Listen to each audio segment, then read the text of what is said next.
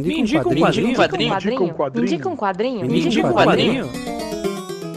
Me indica um quadrinho. Um programa de indicações do podcast HQ Sem Roteiro.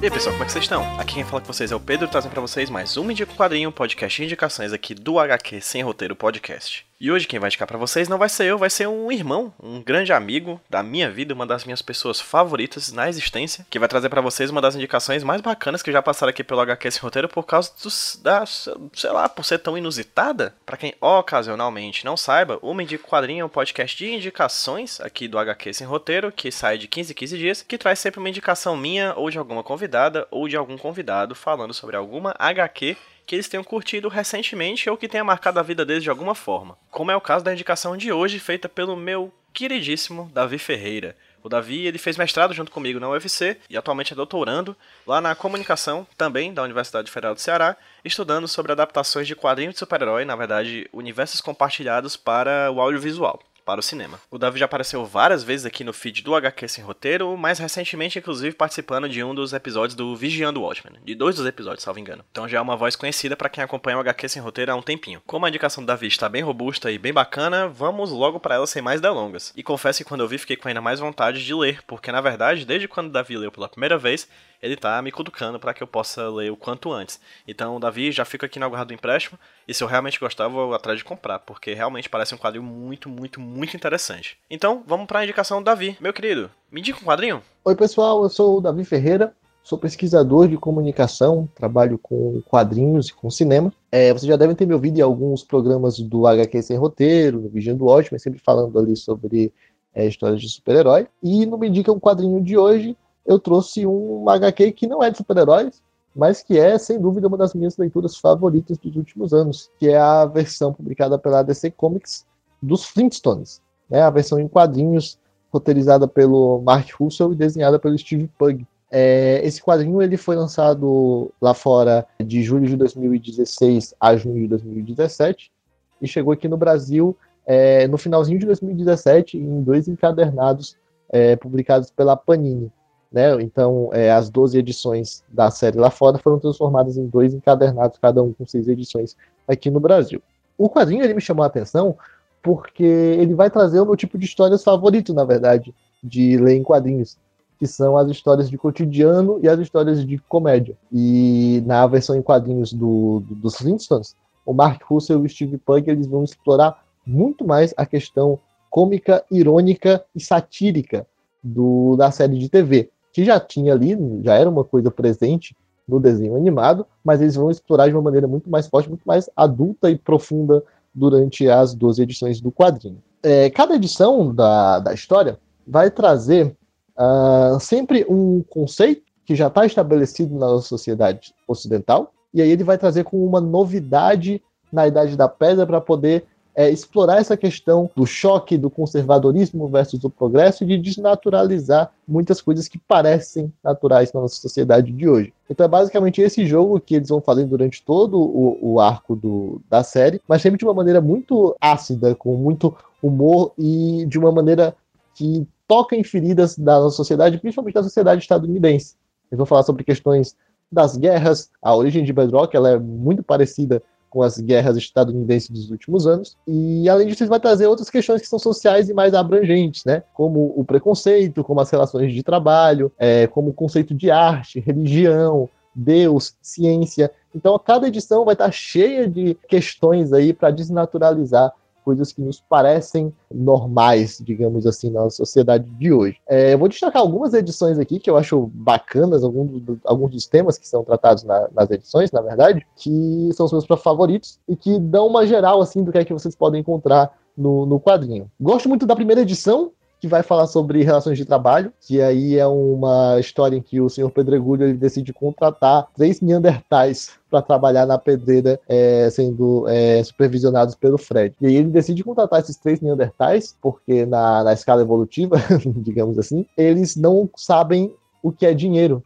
Então ele decide contratá-los porque eles vão poder trabalhar para eles, são homens fortes, mas eles não vão exigir salário. Algo parecido acontece mais na frente com a Pedrita e o Bambam. Eles começam a trabalhar num centro de ciência porque um cientista foi demitido antes deles e aí o responsável pelo, pelo laboratório decidiu contratar eles dois como estagiários, e ele cria essa palavra, para poder designar os funcionários que ele poderia pagar mais barato do que um cientista profissional. O quadrinho ele vai trazer várias críticas ao consumismo e ao conservadorismo, principalmente. Na questão do conservadorismo, eles vão ter várias edições sobre preconceito, casamento, e a edição do casamento é bem legal, porque o casamento aparece como uma novidade também ali na, em Bedrock, ninguém sabe o que é casamento, e aí quando ele chega as pessoas tratam meio que com desconfiança ali o que é que é aquilo, se é certo ou não casar. E aí, depois que o casamento é estabelecido, eles começam a questionar o casamento gay, né, que eles chamam de não procriadores na época e tal,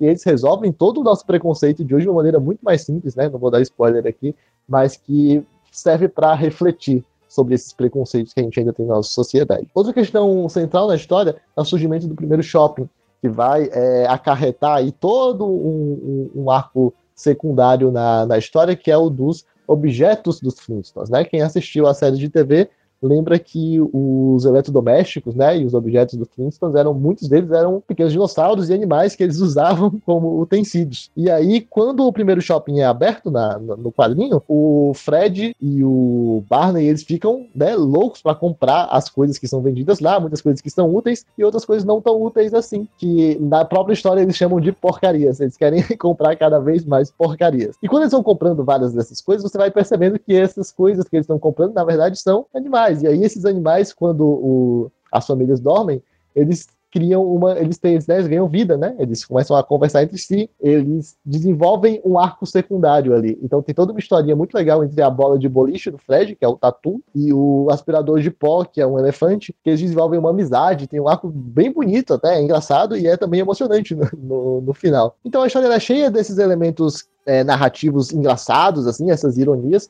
que estão presentes não só no texto do, do Russell, que é muito afiado, mas também na arte do Steve Pugh, né? Uma, o desenho do Steve Pugh ele é super detalhado, assim, e tem alguns elementos legais para quem quer tanto só ler o quadrinho, né, ler a história de uma maneira mais rápida, mais geral, dá para ler bem tranquilo, mas também se você for parando em cada quadro, você vai encontrar alguns elementos engraçadinhos ali que o Steve Pugh insere durante a história. Por exemplo, tem uma edição em que a Vilma vai fazer uma exposição de arte, é, ela, ela no quadrinho ela tem toda uma questão de querer ser uma, uma artista reconhecida, montar uma galeria. E aí tem, numa das da, dos quadros, você tem o banheiro lá do, do espaço onde ela está fazendo, tá, tá, ocorrendo a exposição. E, e o banheiro, né, hoje na nossa sociedade, você tem facilmente os banheiros identificados com a plaquinha, né, de masculino e de feminino. Geralmente, né, com o desenho feminino sendo o bonequinho de vestido e o masculino sendo só o bonequinho. Só que o que acontece? No universo dos Flintstones, né, lá em Bedrock, todo mundo usa vestido, né? Então não teria essa diferença icônica assim entre o personagem masculino e feminino nas portas dos banheiros. E aí o, o Steve Pug ele resolve isso de uma maneira muito engraçada. É, eu não vou falar como é, porque é, é legal vocês descobrirem, mas é, são coisinhas pequenas ali que vão sempre levantando questões de coisas que nos parecem super comuns hoje e naturais, mas o quadrinho provoca essa reflexão para a gente lembrar que muitas das coisas que a gente tem hoje como estabelecidas, elas foram, na verdade, criadas arbitrariamente por nós. Enfim, o quadrinho ele é excelente, ele é uma leitura que eu indico bastante tanto para quem já lê quadrinhos quanto para quem não lê, porque é uma história que parte de personagens que são conhecidos do grande público, né, da série de, de desenho animado, e ele é um quadrinho curto, né, só um arco, são só 12 edições, dá para ler rapidinho. É fácil de encontrar, foi publicado agora recentemente pela Panini, então ele ainda está disponível aí para venda nas lojas de quadrinhos, enfim, nas livrarias. E, é isso. Acho que vale a pena ler, vale a pena se divertir e refletir um pouco sobre, sobre o quadrinho, né? Acho que cada edição tem aí pelo menos um quadro que você quer tirar print e mandar para certas pessoas. Bem, eu tô sempre falando muito bem de Flintstones e indicando para todo mundo e forçando todo mundo a ler lá no meu Twitter também. Me sigam lá, é twitter.com barra dvferreira também estou no Instagram, no DV Ferreira. É, além disso, eu também faço parte da oficina de quadrinhos da UFC, um projeto de extensão da Universidade Federal do Ceará, que dá aula de quadrinhos para a comunidade. E aí vocês podem acompanhar o projeto em www.oficinadequadrinhos.ufc.br ou no Instagram, no Facebook, arroba Oficina de Quadrinhos. É isso, pessoal. Obrigado. Espero que vocês tenham gostado. Espero que vocês leiam Flintstones e levem a palavra adiante. Façam todo mundo ler esse quadrinho que ele é sensacional. Valeu!